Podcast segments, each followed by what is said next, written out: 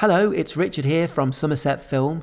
I recently went to visit Yeovil and I met a guy called Gordon who was really fascinating. He told me all about his memories of Nine Springs Country Park in Yeovil. Here's my chat with Gordon. My full name is Gordon Clark. Back in those days, we're talking late 50s. And we used to go out, walk all up Summerhouse Hill, go across the railway bridge, or we might go through Nine Springs. For some reason or other, my father, when he always came with us, we always ended up in the Red House, public house. Yeah, we ended up there. My father at a point, maybe two. We, you know, me and my sisters, we might have a packet of crisps and lemonade. Then we walk all back down Hendford Hill and back home to where we lived in Chelston Avenue.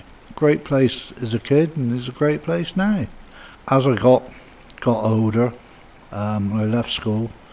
My first job was in the gloving industry, which is um, right right next door to Nine Springs, in Addlewell Lane. I started there, uh, apprentice glove car. I had to learn every, every little bits about the leather industry.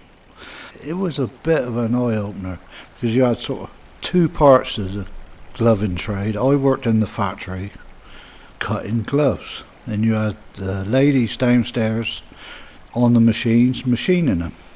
But you walk across the yard, and that was the dressing yard. And that was something else. You go in there, and I smelt smells I never thought existed.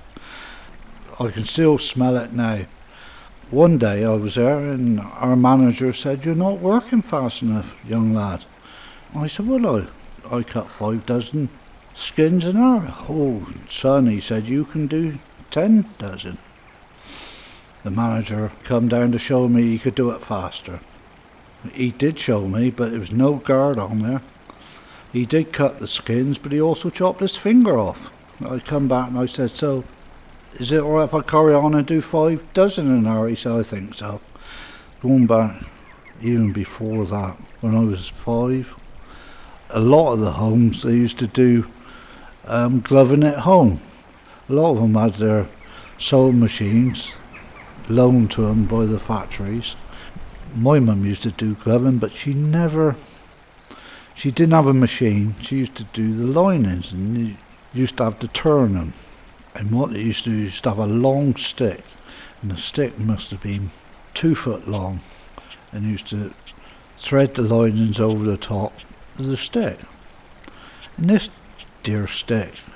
My mum had kept for many a year, and she used to have it in the cupboard, and it was like a long cane.